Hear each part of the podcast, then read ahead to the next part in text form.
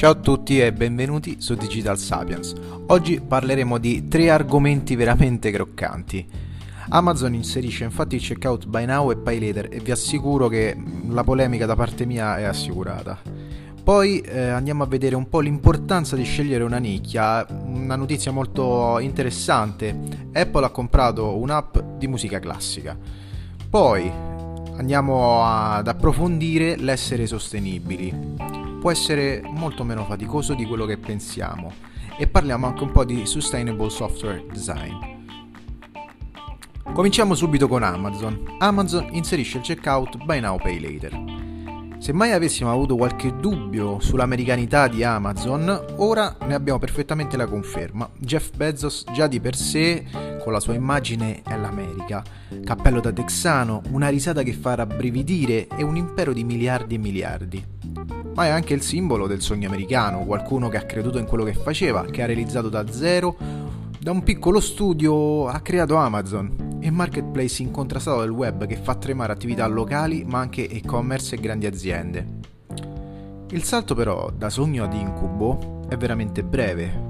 In pochi anni Amazon è diventato tutto il peggio della società capitalista americana. Sfruttamento e alienazione del personale, consumismo e partecipazione ad emissioni senza realmente dimostrarsi deciso sulle proprie responsabilità sull'ambiente. Usare i dati dei venditori che usano la piattaforma scalzandoli con prodotti private label.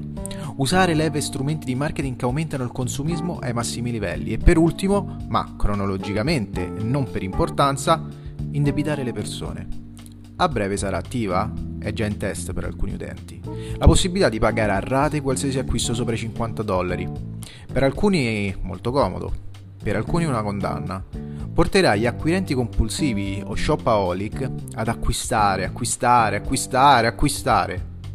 Siamo arrivati a un punto dove invece di diminuire l'acquisto ne stimoliamo anche in assenza del capitale per poterlo sostenere.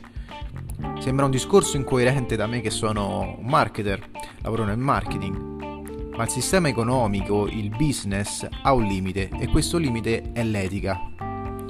Ah, dimenticavo che l'azienda che darà l'infrastruttura ad Amazon per questo processo Buy Now Pay Later è Affirm. Passiamo alla seconda argomentazione, alla seconda notizia l'importanza di scegliere una nicchia e di come Apple ha eh, preso il controllo di Primephonic, l'ha comprata. Ultimamente sul web sentiamo sempre parlare di nicchia qui, nicchia lì, devi avere una nicchia, non sfonderai mai se parli a tutti. Negli ultimi anni infatti il niche business è diventato un mantra, specialmente per chi parte in piccolo. Io stesso ho costruito in una nicchia della nicchia una community basata sui giochi di ruolo, più in particolare su DD, Dungeons and Dragons. In punta di piedi ho trovato un'assenza totale di contenuto e ho raggiunto notevoli risultati in pochi anni, assestandomi tra i player migliori come seguito.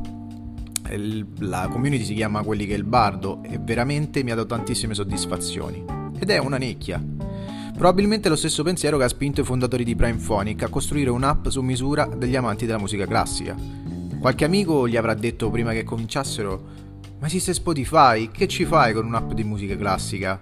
Avresti tutto il, cenne... Avresti tutto il necessario lì, no? Ebbene no.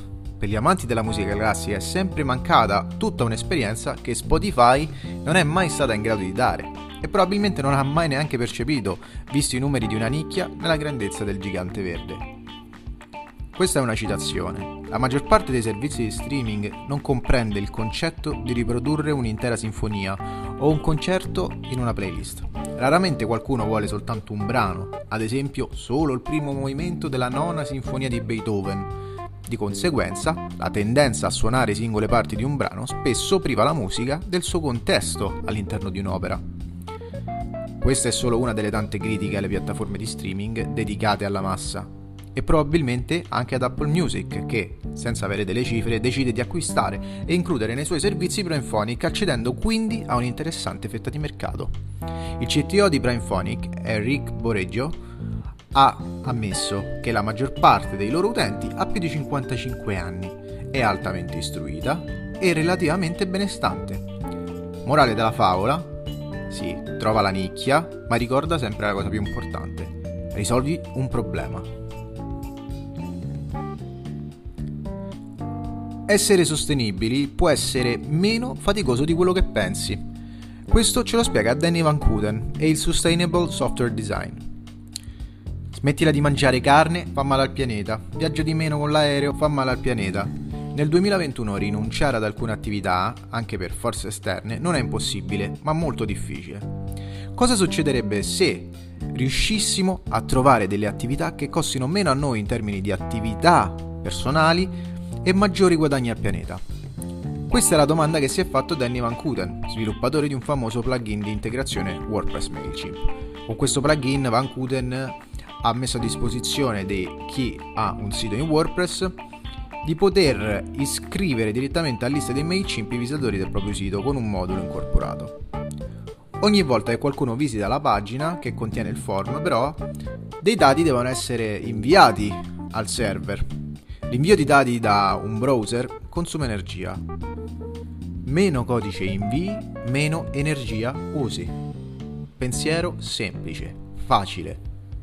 Van Kuden quindi ha lavorato sul suo plugin, diminuendone la grandezza dei dati di invio di 20 KB. Veramente pochi, sì. Ma per 2 milioni di siti, una stima approssimativa ci dice che ha ridotto le sue emissioni di 59.000 kg di CO2, l'equivalente di un volo da New York ad Amsterdam e ritorno 85 volte. Io ho già parlato in alcuni video su YouTube di ciò che faccio personalmente senza saperlo, rispetto alla filosofia di Van Kuten. Si chiama Quanto inquina una mail e la puoi trovare sul mio canale YouTube.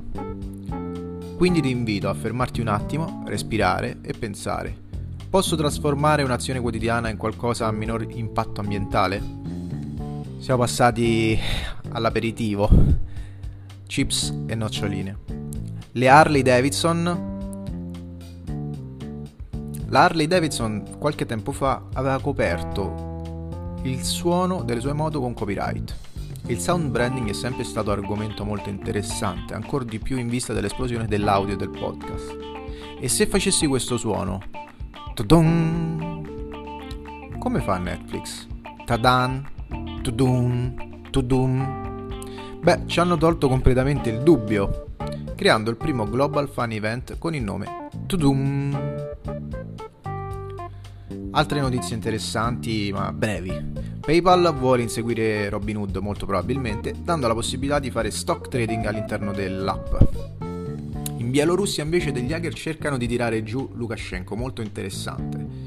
La Cina invece cerca di fare da mamma e papà per i bambini, vuole vietare i videogiochi a tutti i bambini, cioè a tutti i minorenni, e poterli lasciare giocare solo tra le 8 e le 9 di sera.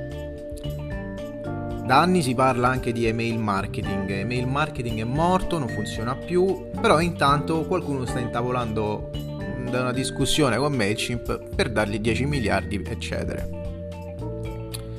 Inoltre, piccola notizia da Facebook, eh, si cominciano ad arginare un po' di più contenuti politici all'interno di Facebook, è già in testa in alcuni paesi, però vediamo. Questa settimana il libro che vi consiglio è Lo Stato Innovatore di Mariana Mazzuccato. Uh, Apple, Microsoft, Tesla, chi più ha più ne metta, vengono lodati sempre, l'innovazione privata viene lodata sempre in tutti i testi, senza però prendere in considerazione il ruolo dello Stato in queste dinamiche. Mariana Mazzuccato smonta un po' di miti. Il libro è del 2014 ma sempre attuale, da far leggere a qualche politico, molto probabilmente. Grazie per aver ascoltato Digital Sapiens, ci sentiamo la prossima settimana e niente, stay homo, stay digital sapiens.